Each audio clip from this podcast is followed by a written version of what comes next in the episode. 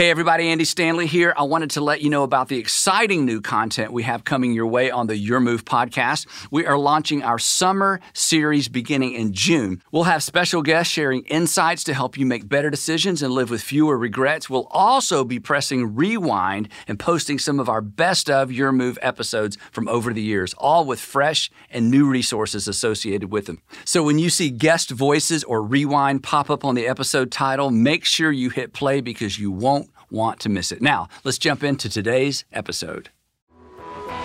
Hey everybody, Andy here. Welcome to Your Move, where we help you make better decisions and live with fewer regrets. As a nonprofit organization, we rely on the generosity of our listeners. So if you have been positively impacted by this podcast, would you consider supporting Your Move with a tax-deductible donation? To give, just visit yourmove.is slash give. That's yourmove.is forward slash give.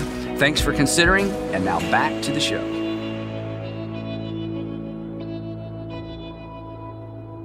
So, we're in part two of uh, this series titled The Bible for Grown Ups. And uh, the reason I wanted to do the series and the reason I'm so glad that you're here and that you're watching or that you tuned in is because while most people, Christians, non Christians, people even from other religions, while most people know some of or parts of some Bible stories, most people do not know the story of the Bible.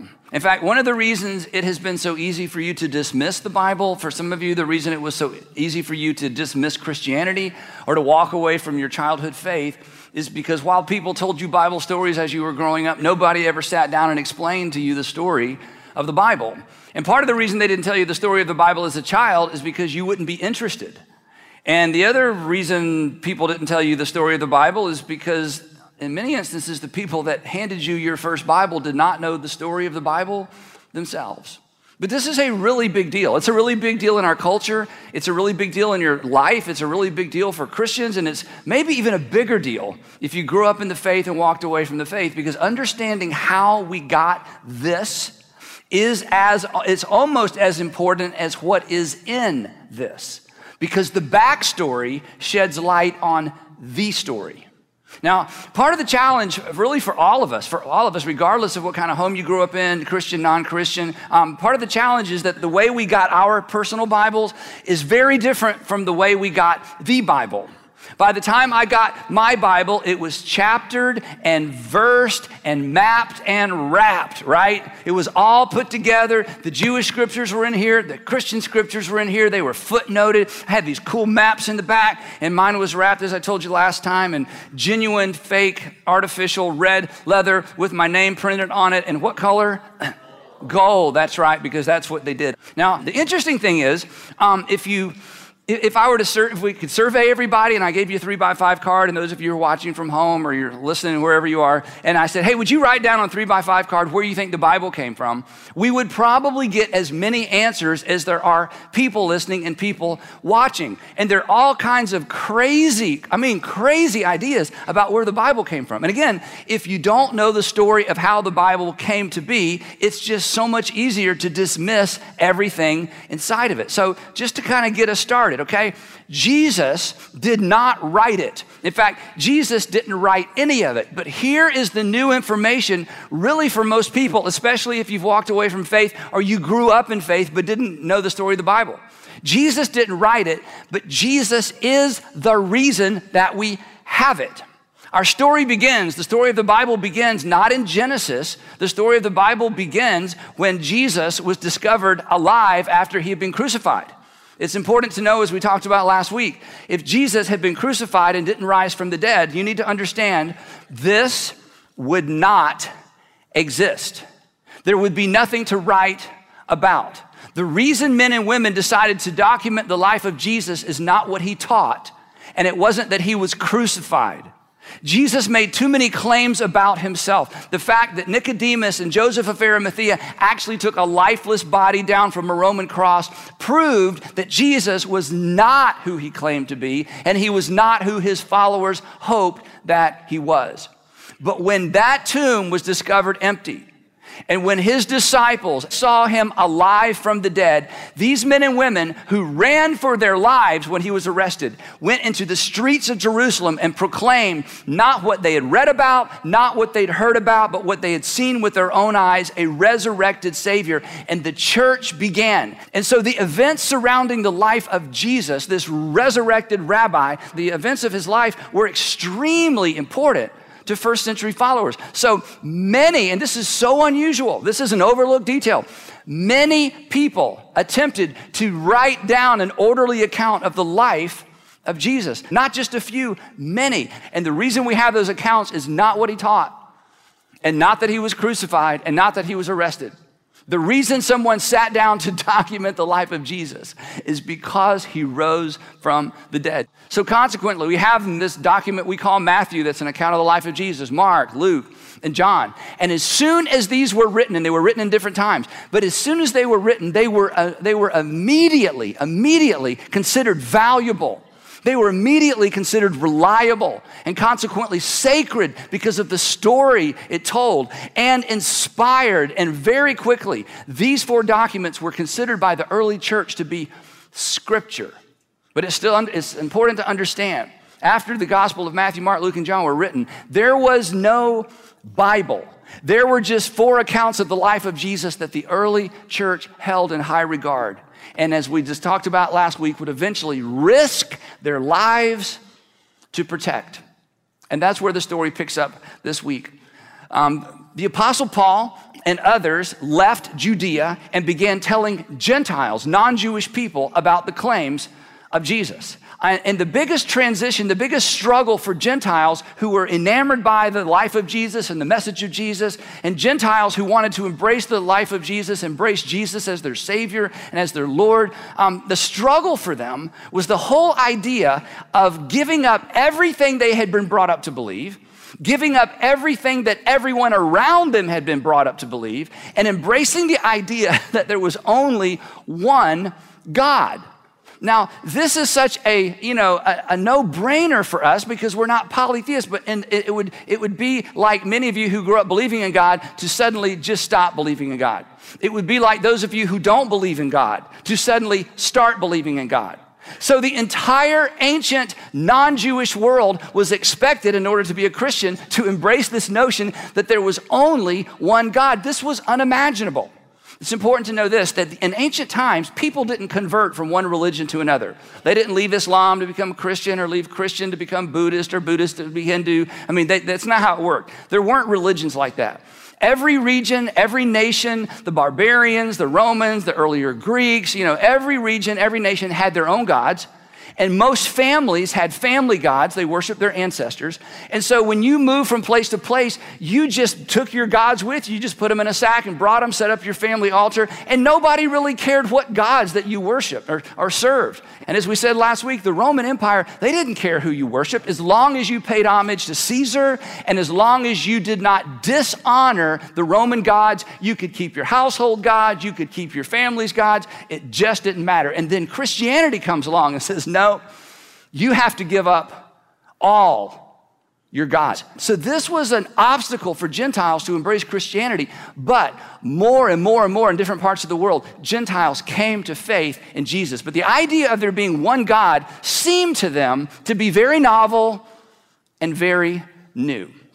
Now, this is a really important part of our journey, and we're going to talk a little bit more about this next week, but this is the part maybe nobody told you when Gentiles, when Gentiles became enamored with one particular Jew, they became enamored with the sacred text of the Jews.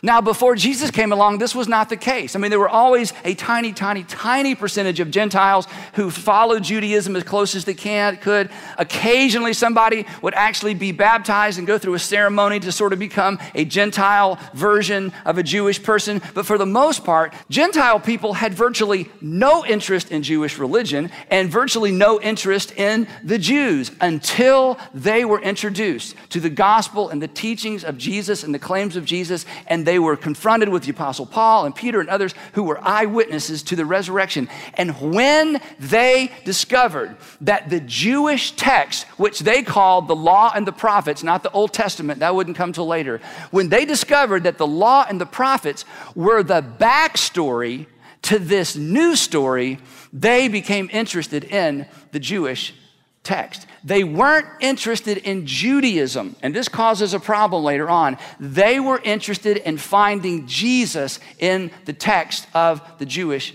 people.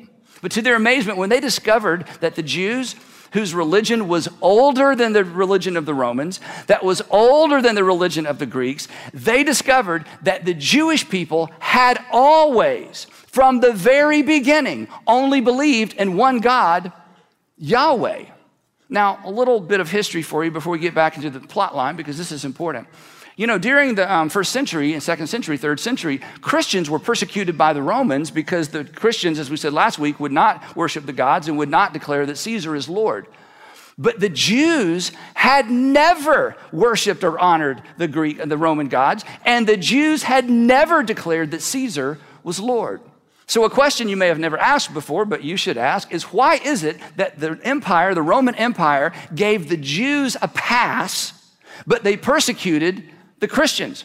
I mean, the Jews were just as guilty as the Christians of not declaring Caesar as Lord and not honoring any of the Roman gods, but the Romans left the Jews alone. And do you know why Rome allowed the Jews to have a pass as it related to Caesar and the Roman gods?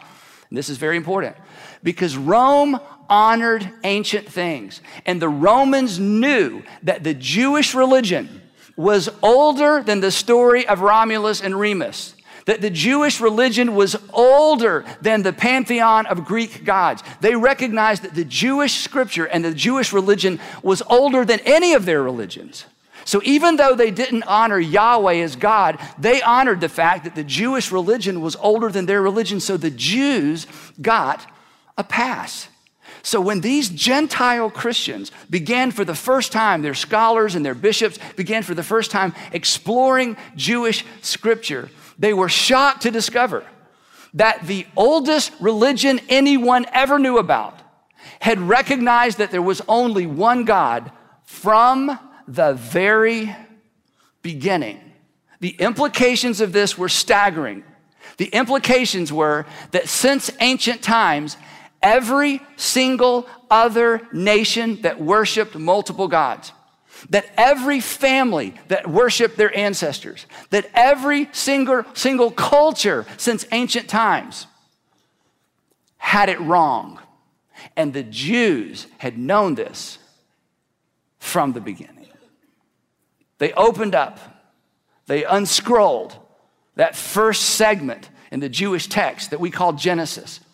And here's what they found In the beginning, God.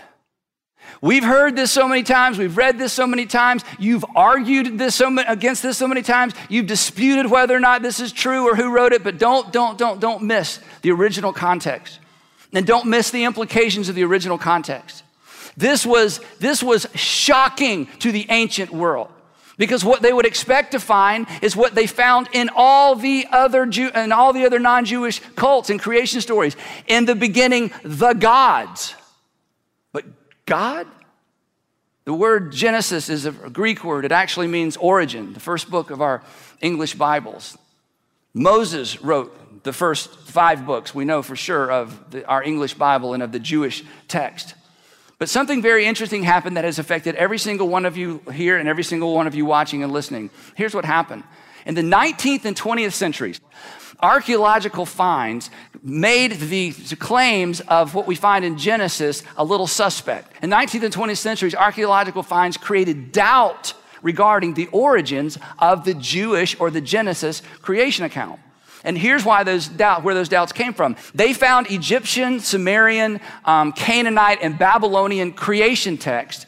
They, they discovered these texts, and they were very similar. They were very similar, or so they thought, to the Hebrew text. Um, they were so similar that the initial assumption was this that these ancient Hebrew texts actually borrowed from other ancient creation stories. The assumption is, look, this wasn't, this didn't come from God. This doesn't, I mean, this, the, the ancient Hebrews just borrowed from all these other stories. So it's just, one of many stories. Why take it seriously? The point being, it's not unique.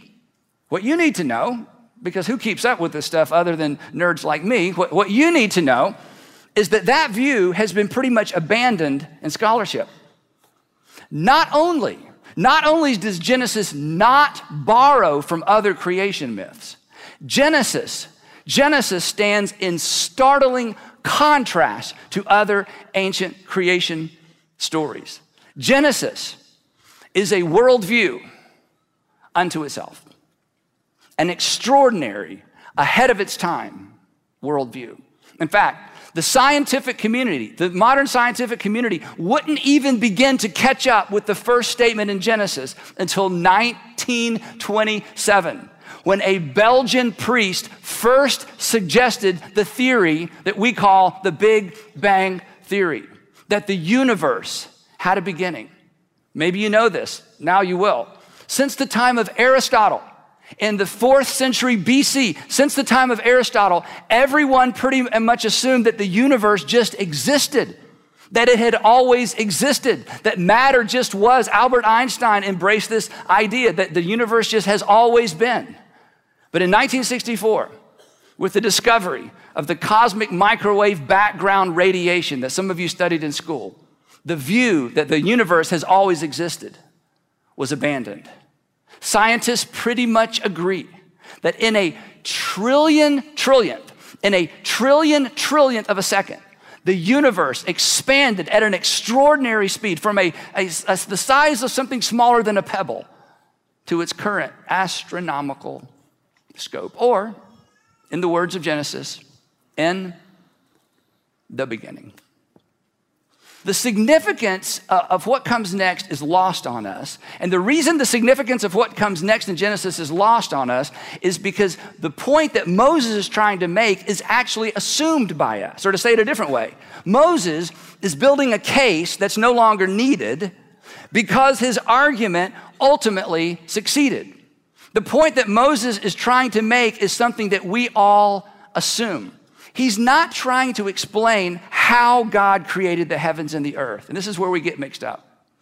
Moses is making the point that God created the heavens and the earth, not the gods, just Yahweh. And so he says, in the beginning, God created, not Egypt's Amon Re or Babylon's Marduk, who rode into this epic battle of the gods, you know.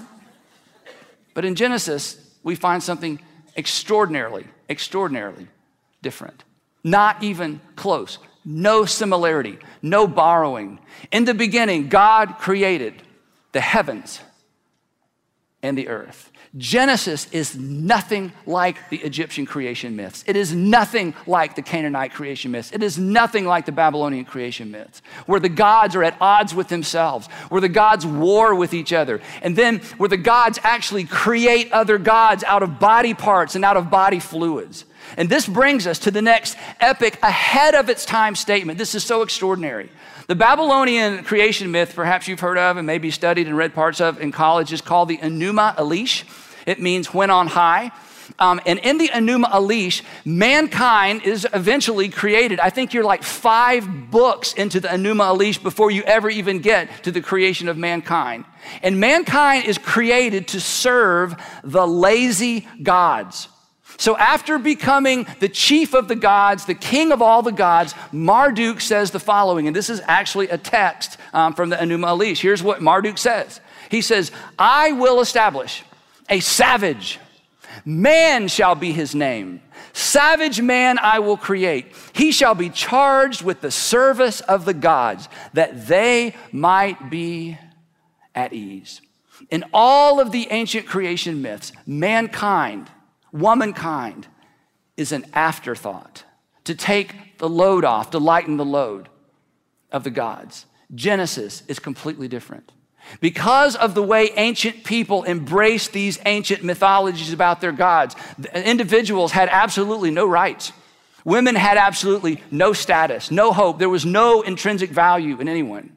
The violence and the injustice, the violence and the injustice of the gods justified the violence and the injustices of their leaders, the men and women that worship them. They were acting, the, the kings of these foreign nations and these pagan cults, the kings were essentially acting like their fathers in the heavens. And then you come to Genesis. In stark contrast, with no parallel, nothing even close, a concept that the human race continues to struggle with even to this day Genesis tells us the religion that was older than any of the current religions in the first century. Genesis says what no other pagan myth said. Then God said, Let us make mankind in our image. In the Jewish text, the creation of mankind, womankind, is the pinnacle, not the afterthought of creation, which means, don't miss this, dignity the dignity of every man, the dignity of every woman, the dignity of every child is established at the very beginning. This was unheard of. There was no parallel anywhere. And the pagan mythologies and the pantheon of gods that would develop after this through the ages, none of them established this kind of thought or this kind of idea. But it gets, there's more. What comes next is even more unthinkable, more unimaginable. This is why later archaeologists and later um, scholars decided, you know what? The Jews didn't borrow from any of these ancient myths. This myth, as they would consider it, is, is far and away different. Again, it is a worldview unto itself. Because what came next was completely unimaginable. It would have been unimaginable 500 years later, 1,000 years later, 1,500 years later, almost 2,000 years later. Th- this would still be unimaginable. Here's what, the, here's what the text says.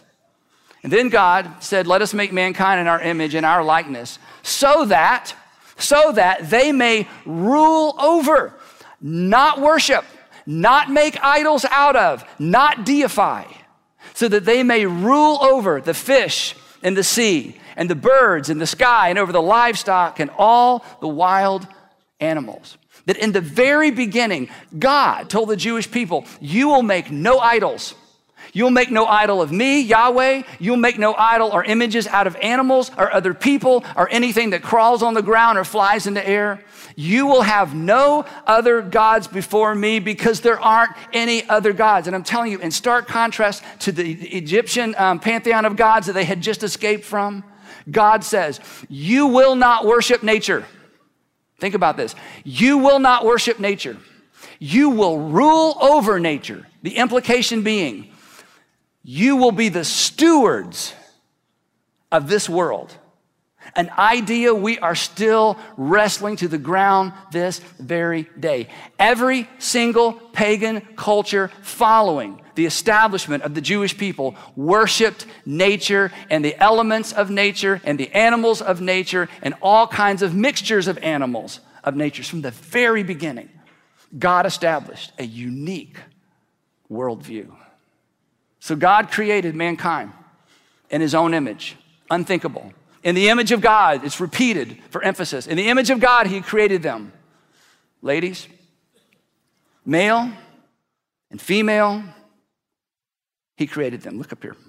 You've heard me say this before if you've been around. I think every woman should be a Christian.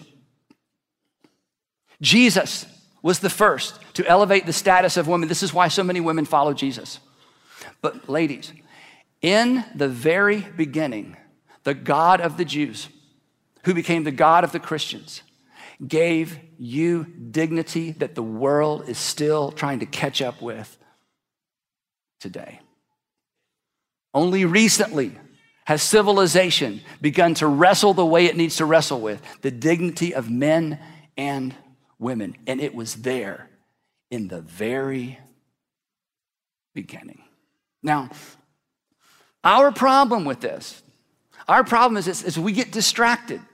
Because when we read Genesis, we think, oh, Moses is trying to explain how God created the world. I mean, how in the world? Come on.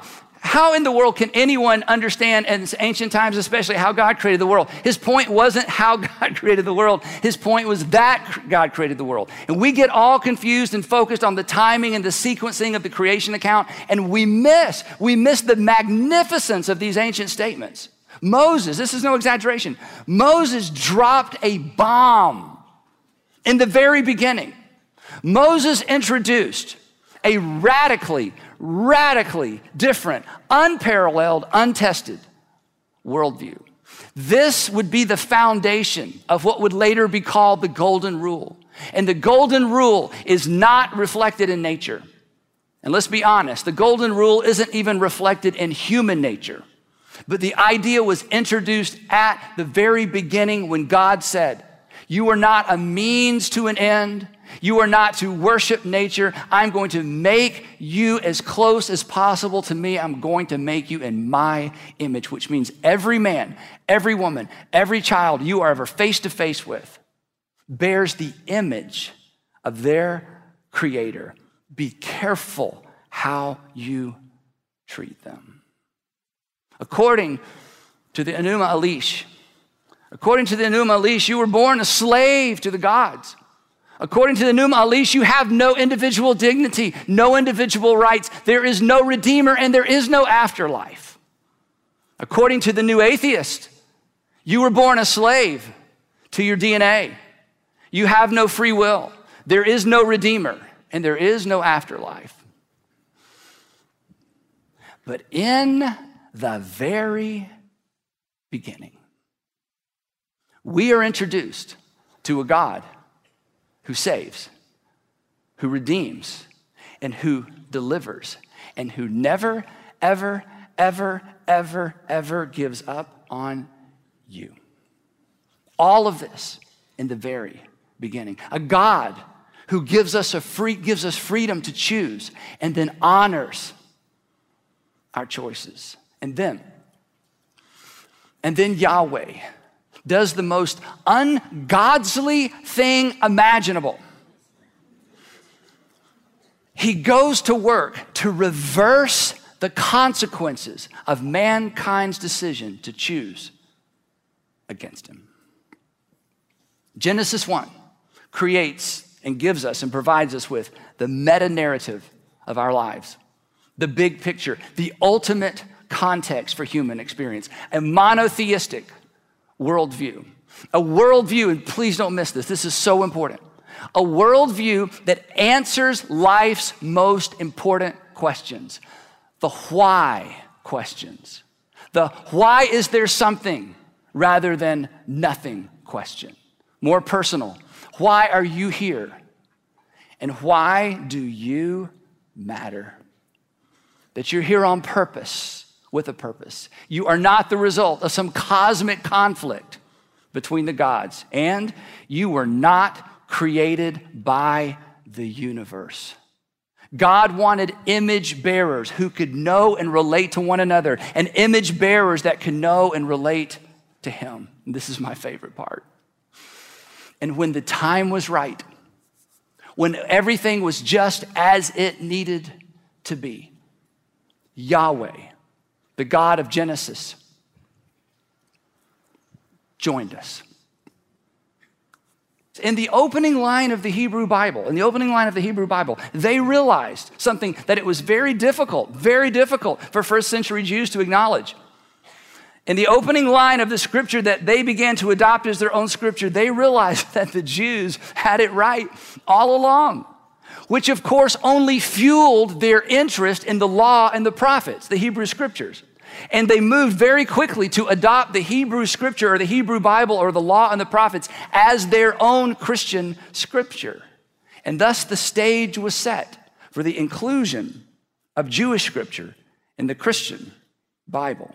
But that inclusion would not be without its struggles. So please, please, please don't miss episode three of the Bible for grown-ups. So thanks for listening. But before you go, I wanted to take a minute to thank everyone who supports your move financially. It's the generosity of our listeners that makes this podcast possible. So if you have found this content helpful, we would like to invite you to make a tax deductible donation to your move. You just visit yourmove.is forward slash give. That's yourmove.is slash give. Thanks for considering and make sure you join us next week on Your Move.